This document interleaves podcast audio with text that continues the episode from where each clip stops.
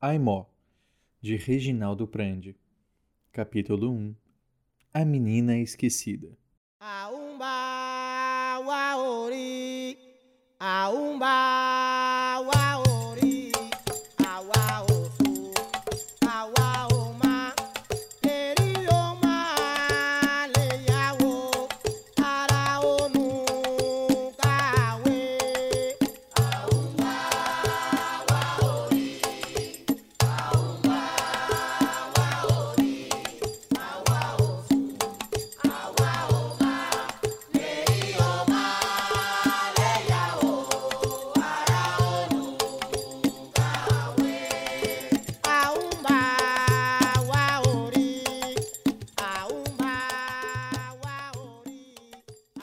chamava por ela, ninguém se lembrava dela, ninguém sequer sabia que um dia ela existira sobre a terra. Foi assim que ela acabou esquecendo quem era, de onde viera, a que família pertencia. Esqueceu-se até do próprio nome. Quando a viu passar, um velho de aparência feliz perguntou uma mulher sorridente quem era aquela menina. Aimó Mobirim, respondeu a alegre senhora, palavras que na língua daquele povo significavam uma menina esquecida, que ninguém sabia quem era, uma desconhecida. A menina ouviu o diálogo e imaginou que Aimó era seu nome, a menina Aimó, porque até mesmo da língua falada em casa, quando vivia com sua família, ela pouco se lembrava. Ficou incrivelmente feliz, já sabia como se chamava. Agora, por todo lugar que ia, gritava: Meu nome é Aimó, meu nome é Aimó. Ninguém parecia se importar. Ela continuava desconhecida, completamente esquecida por todos e por ela mesma. Então, a tristeza de Aimó voltou mais forte, mais difícil de suportar. Ainda mais naquele lugar sem cores, sem luz, sem nenhum dos prazeres da vida na terra. Quanta saudade do som dos tambores, das mulheres dançando tão bonitas, com seus trajes estampados, seus colares de contas. Tinha vivido tudo isso de verdade ou era sua imaginação que inventava essas belezas só para atormentá-la?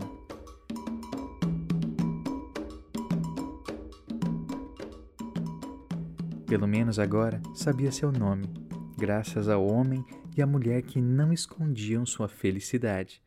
Talvez já se preparando para o retorno à vida, chamados de volta à terra por suas saudosas famílias, que com certeza lhes ofereciam presentes e saudações e os mantinham vivos na memória. E sua família? Aonde estava? Por que não se lembrava dela? Meu nome é Aimó, meu nome é Aimó, insistia a menina. Ninguém a ouvia. Era inútil. Nenhuma resposta a seus clamores, nenhuma palavra vinda de sua casa alcançava seus ouvidos. Ela havia mesmo sido esquecida por todos. Não tinha mais família. Quem se importasse com ela? Estava perdida. Nunca mais poderia voltar para casa. Aimó começou a chorar e não parou por um longo tempo. A menina estava no Orum, um mundo espiritual, a morada dos deuses e dos espíritos dos mortos. Um lugar nada agradável para quem já experimentou tudo de bom que a terra tem para oferecer. Diferente do Aie, como a terra é chamada pelo povo de Aimó, o Urum é um mundo tão sem atrativo que os próprios deuses que o habitam, os chamados orixás, visitam com frequência o Aie para comer, dançar e se divertir com os habitantes locais. Os homens e as mulheres recebem os orixás no Aie com festa, porque acreditam que descendem diretamente deles ao longo de incontáveis gerações.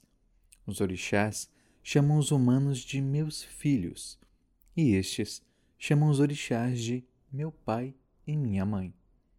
Famílias diferentes descendem de deuses diferentes. Cada ser humano tem um deus ou uma deusa em sua origem. É o que ensina a tradição africana dos povos iorubás, que também são chamados de nagôs.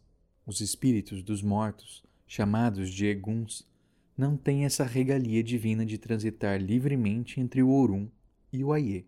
Passam para o Orum com a morte e só podem voltar ao Aie com o renascimento, ou quando são cultuados na terra como antepassados ilustres, o que não era absolutamente o caso de Aimó.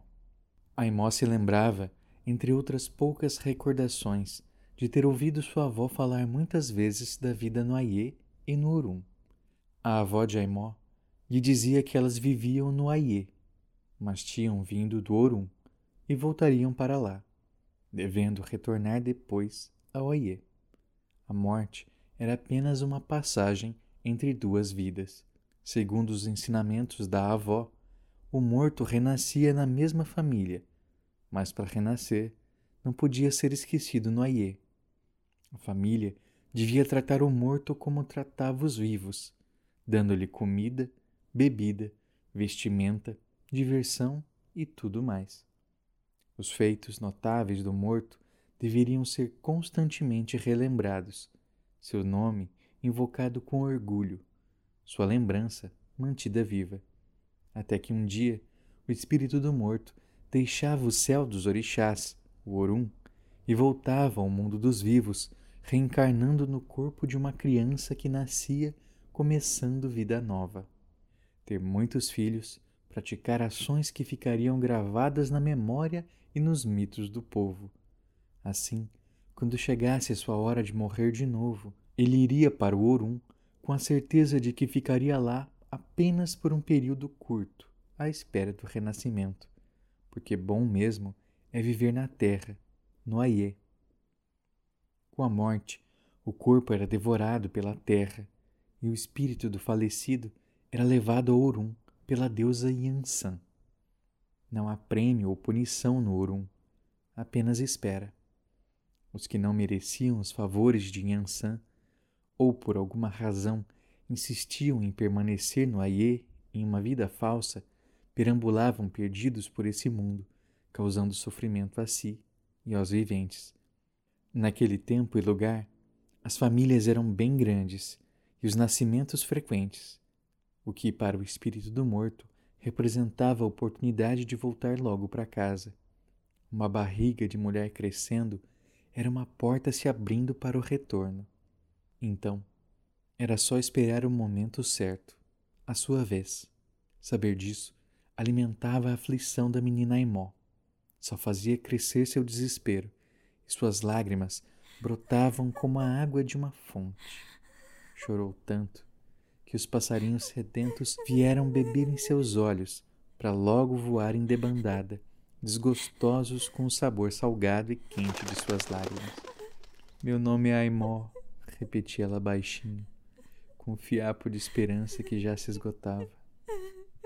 Chorou tanto que suas lágrimas se juntaram em um rio sem rumo, invadindo ruas, casas e até o palácio de Olorum, o deus primordial, pai dos deuses orixás. Fazia quatrocentos anos que Olorum dormia um sono despreocupado, e quando ele dormia, os orixás, como sempre, governavam o mundo dos humanos. Ninguém se atrevia a acordá-lo. Quando as águas cobriram o leito de Olorum, ele despertou. Contrariado, cuspindo a água salobra que engolira sem querer, foi logo reclamando. Só pode ser você, Iemanjá, que eu fiz com esse gosto de sal. Olorum cuspiu repetidas vezes e continuou a falar à filha. E com esse seu jeito de estrambelhado de não dar tudo que estiver a seu alcance, menina levada. Aos poucos, ele abriu os olhos e se levantou sacudindo a túnica molhada. Olhou em torno e não viu Iemanjá, mas sim uma menininha desconhecida, Aimó, que chorava torrencialmente. Reclamou. Ah, então foi você que veio interromper meu cochilo? Ô Mobirim, minha menina. Mas quem é você, afinal? Aimó parou de chorar, tremendo de medo de ser castigada. Tentou responder, mas sua língua não obedeceu, e ela continuou muda, enquanto Olorum a fitava de cima a baixo. Diga logo seu nome, ô Mobirimi. Fale logo. Vamos, fale. Meu nome é Aimó, disse ela, fixando o olhar no chão e recomeçando o choro. Pare de chorar. Quer me molhar de novo, menina? Repita seu nome. Ainda não entendi. Aimó, É Aimó. Ah, isso não é nome de gente, eu nunca ouvi. Olha que eu sei de tudo. Tudo que existe fui eu que ordenei aos orixás que fizessem. Ouvi por aqui uns mais velhos que me chamaram assim. E sua família? Os que ficaram no Aie? Acho que não tenho. Eu esqueci. Ou melhor, fui esquecida. Entendi. Aimó Mombirim, a menina que ninguém sabe quem é. Aimó assentiu, ainda amedrontada. E como vai fazer para voltar para casa se sua família não se lembra mais de você, minha menina? Vai ficar para sempre aqui no Orum, sempre ameaçando me afogar em seu rio de lágrimas? E ao ouvir as lágrimas brotando novamente dos olhos da menina, Olorum gritou com ela: Pare, pare, chega de choro. Ela parou de chorar e ele continuou: Vamos resolver isso. Preciso defender meu direito ao descanso eterno. Em seguida, Olorum parou um instante, como quem reflete sobre as próprias palavras, e disse: Pessoalmente, não me meto nas coisas do Aie. E no resto também não.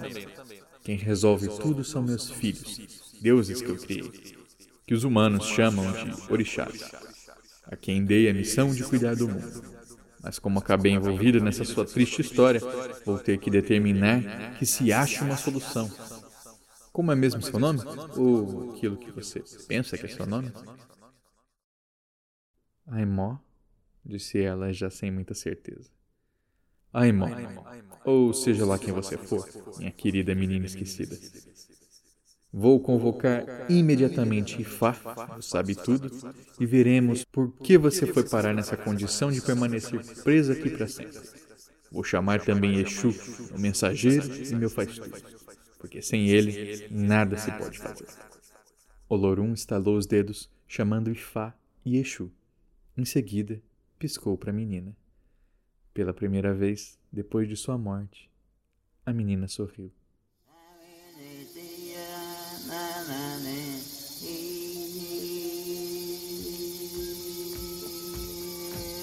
Poranduba. Poranduba. Poranduba. Poranduba. Poranduba. Poranduba.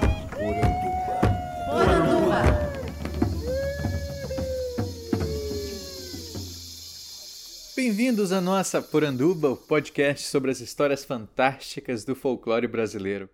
Eu sou Andreoli Costa, o colecionador de sacis, e serei seu guia. E hoje vamos dar sequência ao diálogo iniciado no programa passado. Se você não lembra, nós trouxemos a mesa Folclore e Orixás em Ação, gravada durante a minha participação na Odisseia de Literatura Fantástica, aqui em Porto Alegre. Foi uma conversa muito interessante, mas introdutória. Ficou faltando discutir muita coisa. Hoje a gente vai dar conta de dois assuntos. O primeiro é de uma provocação feita pela Nikellen Witter, que pediu cautela na utilização dos termos folclore, mito e religião. A segunda é uma coisa que eu lamentei muito ter ficado faltando no programa anterior, que eram indicações de obras que tratavam desse riquíssimo universo dos orixás, mas pela perspectiva da fantasia. Vamos lá?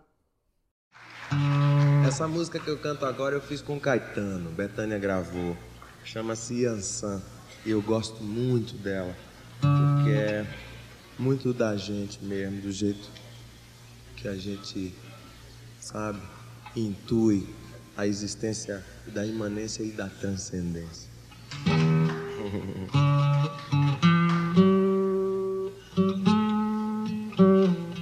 Um dia eu ainda vou me redimir por inteiro do pecado do intelectualismo. Se Deus quiser.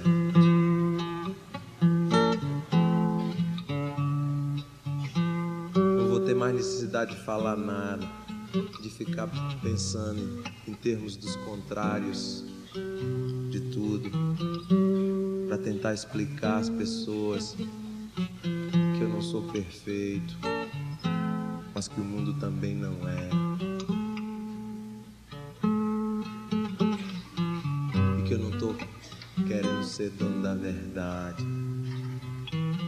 Que eu não tô querendo fazer sozinho uma obra que é de todos nós e de mais alguém, que é o tempo o verdadeiro grande alquimista, aquele que realmente transforma tudo.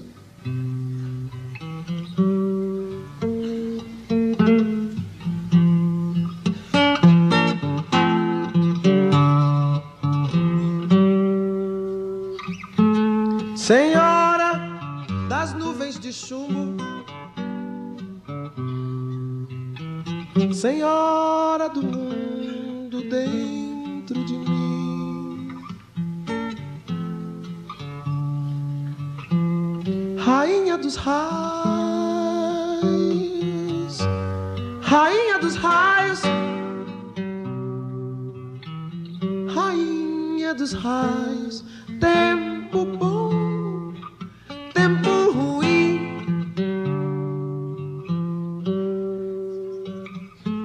Senhora Bom, das eu quis começar o programa com essa música do Gil para colocar a gente no clima certo. Eu às vezes cometo o pecado do intelectualismo, mas também não quero ser o dono da verdade.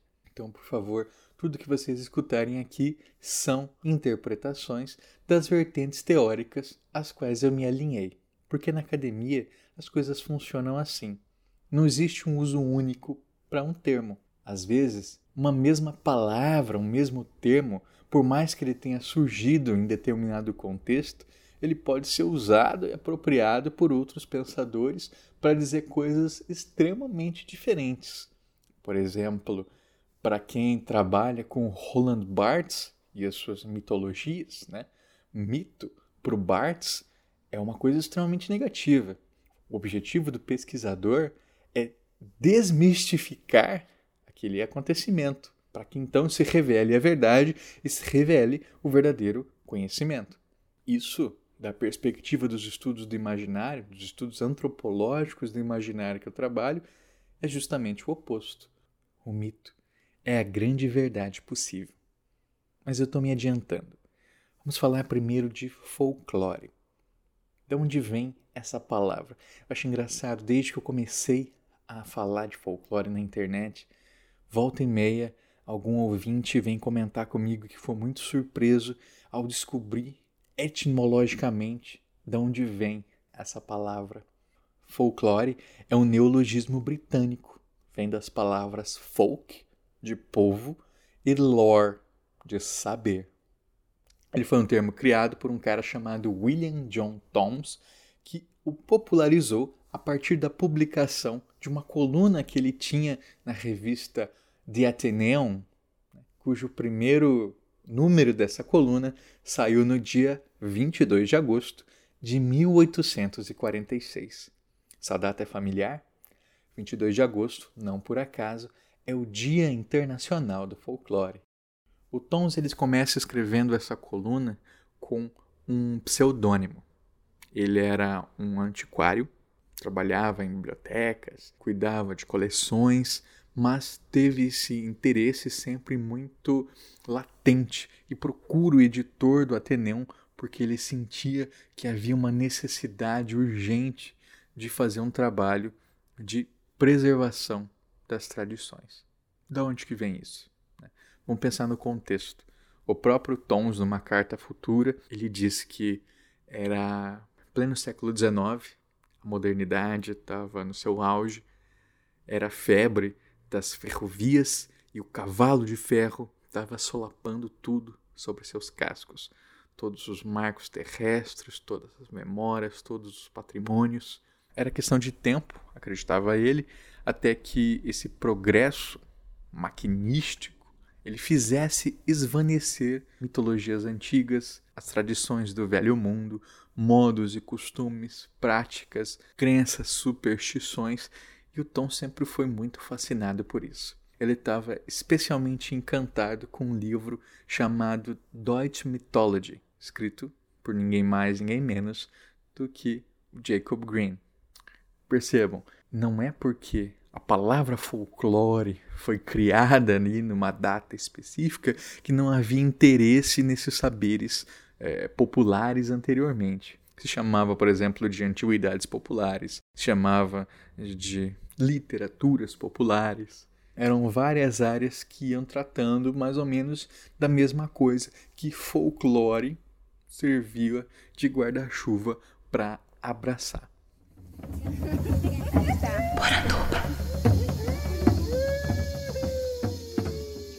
O termo, então, folclore, é abraçado pela comunidade de pesquisadores por causa da força do periódico Ateneum. Mas é claro que não é a existência de um termo que faz ele ter qualquer tipo de consistência, mas sim o que se faz com ele. E a ciência do folclore caminhou muito para além do que William John Thoms fez. Por exemplo, o Thoms era um antiquário, o interesse dele era essa coleta durante muito tempo teve esse preconceito também com os folcloristas como grandes coletores de antiguidades, como grandes curadores de museus, sem a devida preocupação com análise. O Câmara Cascudo tem uma frase é, muito, muito interessante apesar de não verdadeira, porque ele estava sendo humilde. Ele dizia que ele não tinha inteligência suficiente para, vendo uma história de jabuti, saber se aquilo era uma representação do sol, se era a força da juventude, da virilidade, ou se era só um jabuti mesmo. Ele estava, na verdade, claro, fazendo um deboche. Cascudo analisa muito. Um questionamento muito importante que fica é quem é o folk, representado na palavra folclore. Evidentemente, no começo, quando as discussões se iniciaram, esse folk eram os campesinos. Quem estava estudando eram os burgueses.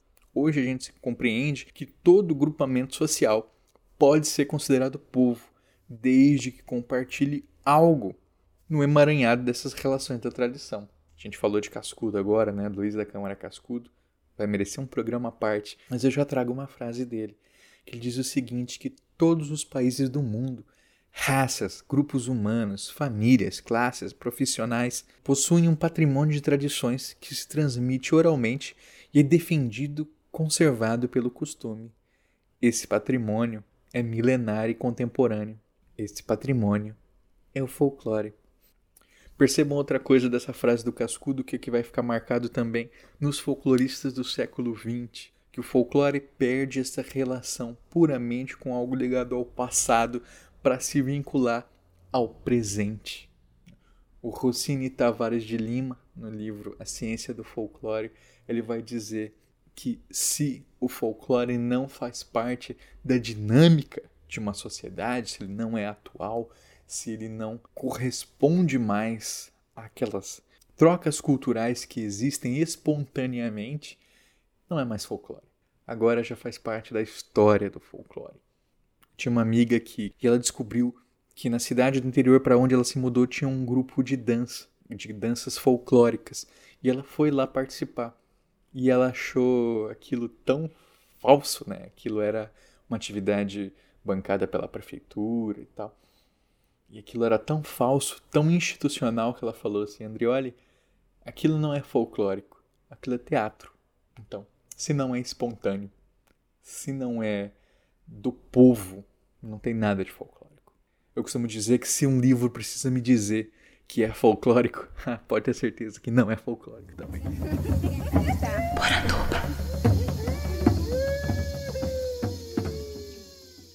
No Brasil a gente teve é, a fundação da Comissão Nacional do Folclore, foi presidida pelo Mário de Andrade ali no primeiro metade do século XX, que faz a nossa primeira carta do folclore brasileiro em 1965. Essa carta ela é atualizada em 1995. Vamos trabalhar com as mesmas diretrizes da Unesco que dizem que folclore e cultura popular são sinônimos. Gente, desde que eu comecei a falar de folclore na minha graduação, há 10 anos atrás, que as pessoas me dizem: Ah, não vamos falar em folclore, não, vamos usar cultura popular, é melhor. Por que é melhor? Ah, porque é uma palavra que está já muito marcada, o preconceito já está grande. Por isso que eu trabalho. É por isso que existe o colecionador de sacis. É por isso que existe o Poranduba, é por isso que eu dou aulas, é por isso que eu presto consultorias. É para que folclore receba o seu devido lugar. O saci rodopiou, ventania na palhoça. Sinhazinha bambiou, deu mironga lá na roça. Saci rodopiou, ventania na palhoça. Sinhazinha bambiou, deu mironga lá na roça. São coisas que o olho não vê e que a alma pode enxergar. Zombeteiro e cachambu, toque no pé do joá. É mistério, é força de crer. Fundamentos que vem de lá. Bicho do mato some no breu. Se escondeu no Jurema. O saci rodopiou. Que folclore é engraçado, né? Como em escola, quando a gente vai trabalhar dia de folclore, mês do folclore, só se liga a palavra a mitos e lendas. Folclore é muito mais do que isso. Como diz o Edson Carneiro, são modos de sentir, pensar e agir de um povo ligados à tradição. Olha como isso é forte. O que ele está querendo dizer? Está querendo dizer que tudo aquilo que existe porque é repetido, e é repetido não porque nós somos robôs que repetem e memeticamente uma coisa, mas porque nós imitamos nossos pais, nossos avós e nós nos espelhamos naquilo porque aquilo significa afetivamente para gente, aquilo significa simbolicamente para gente, aquilo significa identitariamente para gente. Isso é folclórico. O que, pode ser considerado folclórico? Mitos e lendas, sim, contos populares, sim, mas também gestos e posturas. Bah, como assim gestos? O Cascudo diz, por exemplo, que o ato de cumprimentar com uma mão é puramente folclórico. Um aperto de mão não é uma convenção cultural. Pensem agora num grupo social, é um, um aperto de mão de gueto, né? não tem todo aquele, aquele estilo próprio de aperto de mão, aquilo não diz sobre aquele grupo, não é folclórico, não pertence àquele espaço cultural. Pois é, folclore está nos pratos típicos, folclore está no sotaque, folclore está nas expressões populares que a gente diz em cada região. Folclore está nas cantigas de roda. Folclore está nas parlendas. Sabe o que é parlenda? Esse aqui, ó. Um, dois, feijão com arroz. Três, quatro, feijão no prato. Cinco, seis, bolo inglês. Sete, oito, comer biscoito. Nove, dez, comer pastéis. Tudo isso é folclore. Eu sei, a Nick Ellen não é a única que implica com cultura popular. Muita gente, então, implica também. Agora, um questionamento que sempre fica para mim é: folclore gera confusão, gera preconceito? Ok. Agora, e cultura popular? Olha só a confusão que gera. Eu já vi muitas vezes as pessoas usando cultura popular para se referir à cultura pop. Então, assim, ah, Britney Spears é cultura popular, Michel Teló é cultura popular. Não é muito mais confuso? E, e quanto a gente vai trabalhar com outras categorias? Por exemplo, o popular massivo. né? Novela, popular massivo. Não, não complica muito mais? Folclore, querendo ou não, a gente sabe o que é. Por que é tão difícil e tão espinhoso trabalhar com esse tema? Vejam só, folclórico também tem interfaces com a religiosidade. No podcast passado eu contei contos populares em que Jesus é apropriado como um personagem. No caso da cultura dos orixás, ela também vai para a cultura popular. Como? Ora, na base de música, pro samba, vai pro carnaval, vai na base da gastronomia. Quantas comidas de santa não fazem parte hoje da nossa gastronomia popular? Carajé talvez seja nosso grande exemplo disso. E os jogos de búzios, né? Como isso se popularizou também, isso, isso encontrou seu espaço midiático. Exemplos que mostram como essa religiosidade encontra também suas interfaces com a cultura popular e permite essas trocas com o Brasil.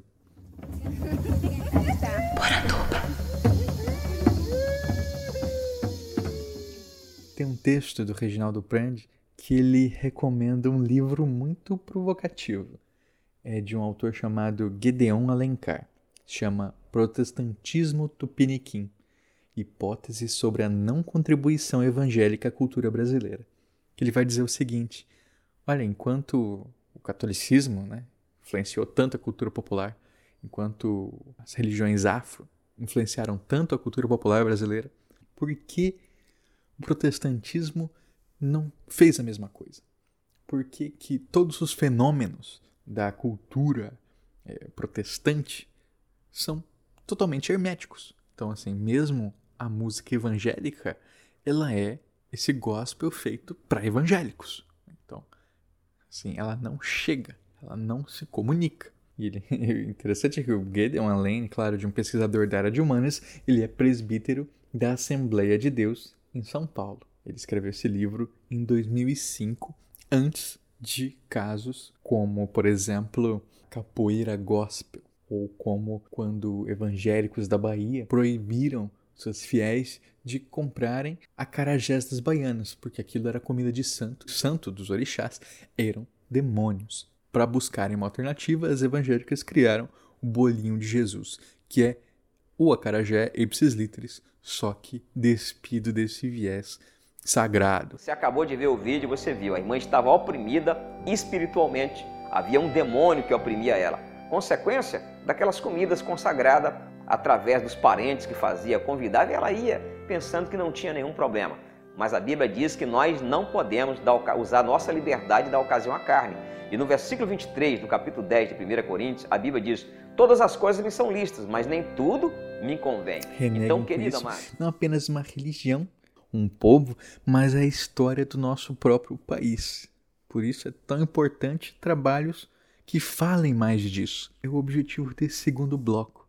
Falar um pouco de trabalhos que tragam essas histórias fantásticas de orixás, tanto para quem conhece, com o respeito e a dignidade que essas pessoas merecem, quanto para quem nunca ouviu, quer conhecer e quer se relacionar com esse tipo de história. Antes da gente ir para esse próximo bloco, quero dizer que eu fui a muito poucos terreiros de umbanda na minha vida, mas eh, do pouco que eu fui, eu aprendi que antes de tudo começar, a gente tem que pedir licença para Exu. Abre que abre o caminho. Abre que.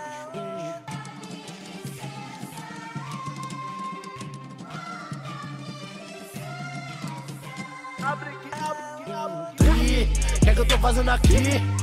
Mais de sete dias sem dormir. Da lama ao caos, nosso zumbi não foi pedindo licença que eu cheguei até aqui. Que é que eu tô fazendo aqui? Mais de sete dias sem dormir. Da lama ao caos, nosso zumbi não foi pedindo licença que eu cheguei até aqui. Ah. Abre o caminho, deixa o eixo passar. Abre o caminho, deixa o eixo passar. Dá licença, deixa o karma da cena passar. Não entra na roda punk sem pedir pra Exu. Não entra no mar sem pedir pra Iemanjá. Desrespeite a fé dos pretos, saiba porque eu sou Exu. Meus irmãos são mundos vi, vários rodar. Rezo pra que a morte me esqueça. Vê se minha mãe se pique e tentou me matar, por isso a coroa nunca sai da minha cabeça. Ô desgraça, está em todos os cantos, cantos, e rainhas.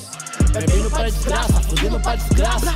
Foda-se, a vida é minha. Você ouviu o Baco Exu do Blues, rapper baiano que assumiu o nome desse orixá que durante tanto tempo foi identificado com o demônio aqui no Brasil, assim como o nosso Saci. A indicação da música foi do nosso ouvinte César Miranda, que ficou empolgadíssimo com a nossa última discussão.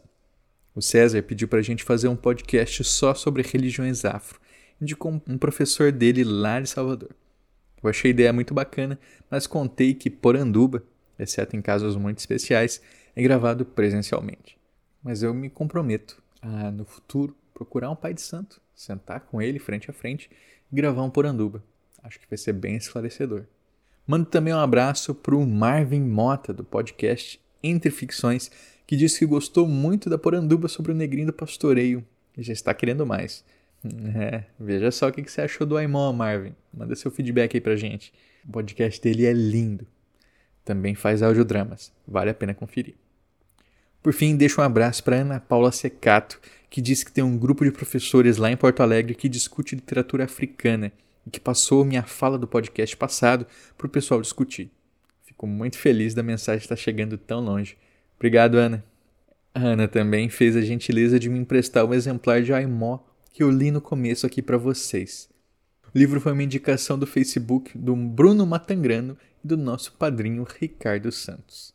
O autor de Aimó é o Reginaldo Prandi, um acadêmico que trabalhou na década de 70 no Centro Brasileiro de Análise e Planejamento, estudando e pesquisando religiões afro e espiritismo no Brasil. O que, que um pessoal do Centro de Análise e Planejamento estava querendo com religião? Ele conta que eles estavam querendo saber se a crença religiosa nas pessoas incentivava elas a mudarem de vida, mudarem algum padrão de comportamento, ou justamente o contrário. Não sei se eles chegaram a alguma conclusão sobre isso, só que mesmo Reginaldo sendo um ateu, isso fez ele se aproximar tanto das culturas afro que ele lançou vários livros sobre o tema, todos muito complexos, todos muito interessantes, mas Aimó, sendo literatura infantil, tem essa entrada muito fácil, muito gostosa, e eu acho que foi uma boa escolha para trazer para vocês.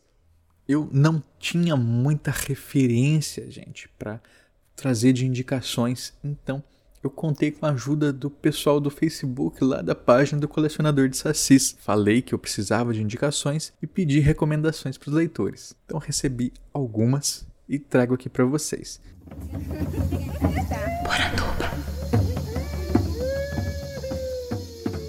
Primeiro de tudo, né, a mais repetida de todas é PJ Pereira com a trilogia Deuses Dois Mundos, que começa com o Livro do Silêncio, o Livro da Traição e o Livro da Morte. Essa saga é um sucesso mercadológico tão grande, só os dois primeiros livros venderam 50 mil exemplares, que antes mesmo deles saírem na livraria, os direitos autorais já tinham sido vendidos para cinema, games e quadrinhos. Vender o direito autoral e sair são coisas diferentes, né? Vamos deixar isso bem claro.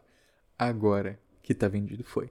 E isso vai para a quarta capa de todos os livros. Então, com certeza já ajudou o pessoal a vender ainda mais livro.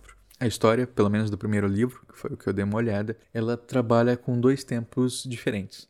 É, no primeiro, você acompanha a vida de um jornalista que começa a ter sonhos estranhos né, e troca e-mails com uma pessoa narrando esses encontros em sonhos que ele tem com deuses africanos. No segundo tempo, você vai para o Orum, que é o mundo desses orixás, onde eles estão passando por uma crise. O maior dos adivinhos daquele mundo perdeu seus poderes e não consegue mais adivinhar o futuro.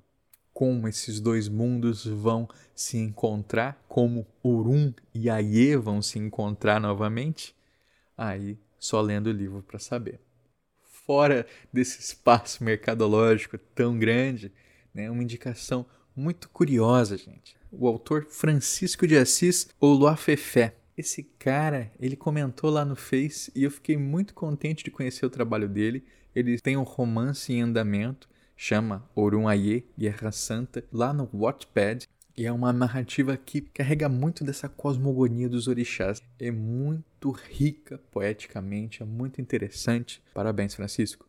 No programa passado eu tinha falado do Hugo Canuto, que vai lançar os contos dos orixás, e eu fui falar com ele, né? Perguntando se ele tinha alguma atualização pra gente. Os contos estão para ser lançados, nos próximos meses já vão ser finalizados e enviados para quem apoiou no Catarse.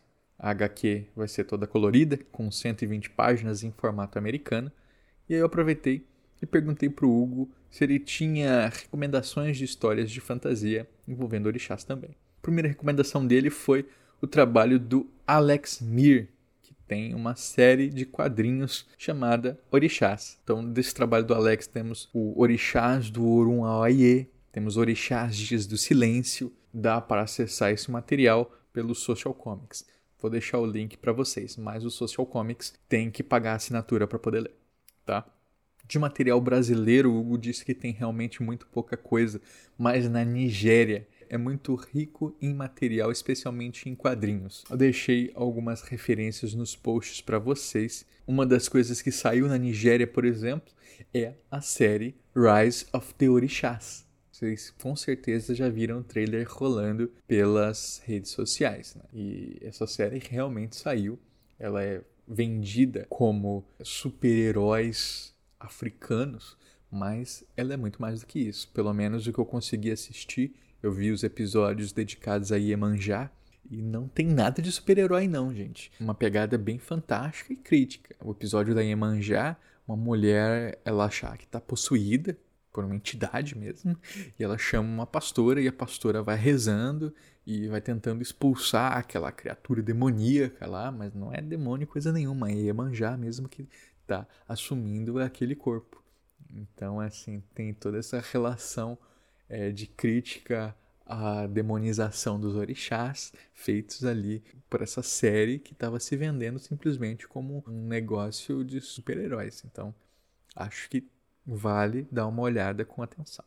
Última indicação do Hugo é o trabalho de um amigo dele lá dos Estados Unidos chamado Stephen Hamilton. O Stephen está lançando uma história em quadrinho chamada Itan. Itan são como são chamados os contos das histórias dos orixás.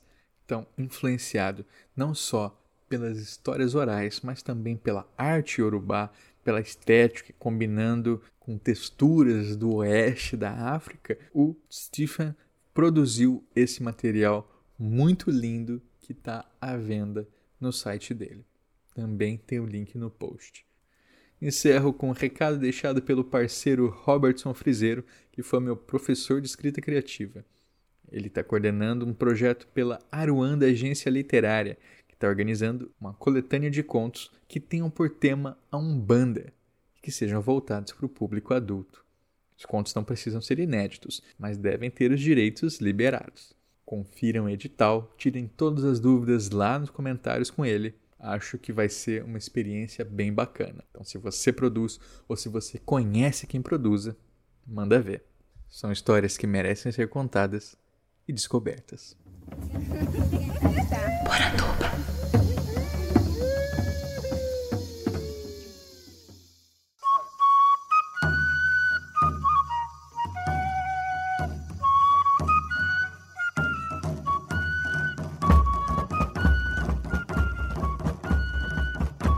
Gostou do programa? Depois do último episódio, a gente teve uma explosão de padrinhos por aqui. Então você pode fazer como nossos queridos Carolina Mancini, Débora Dalmolin, Ian Fraser e Ricardo Santos, que se juntaram aos bons e velhos Douglas Rainho e Tiago Freitas, que já apoiavam o nosso programa. Partir de R$ 7,00, você faz parte do grupo secreto do Facebook e mais ajuda a manter viva a nossa poranduba. Se você não pode ajudar financeiramente, não tem problema. Compartilhe com seus amigos. Ajude a tirar o folclore da garrafa. Eu sei que o episódio de hoje saiu um pouco mais tarde do que o comum, mas é que essa semana eu estava escrevendo um texto muito importante sobre folclore.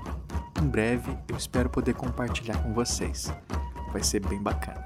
Esse episódio foi produzido por mim, Andrioli Costa, o colecionador de sacis.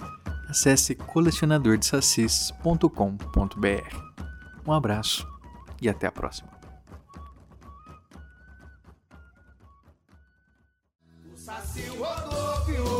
Ventania na palhoça.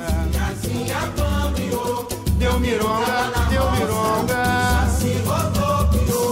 Ventania na palhoça. Sinhazinha bambiou, deu mironga lá na Ô, que caboclo, caboclo, sabe as lendas da mata.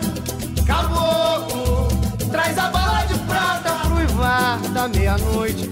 Lua cheia, madrugada, de feitiço pagelança.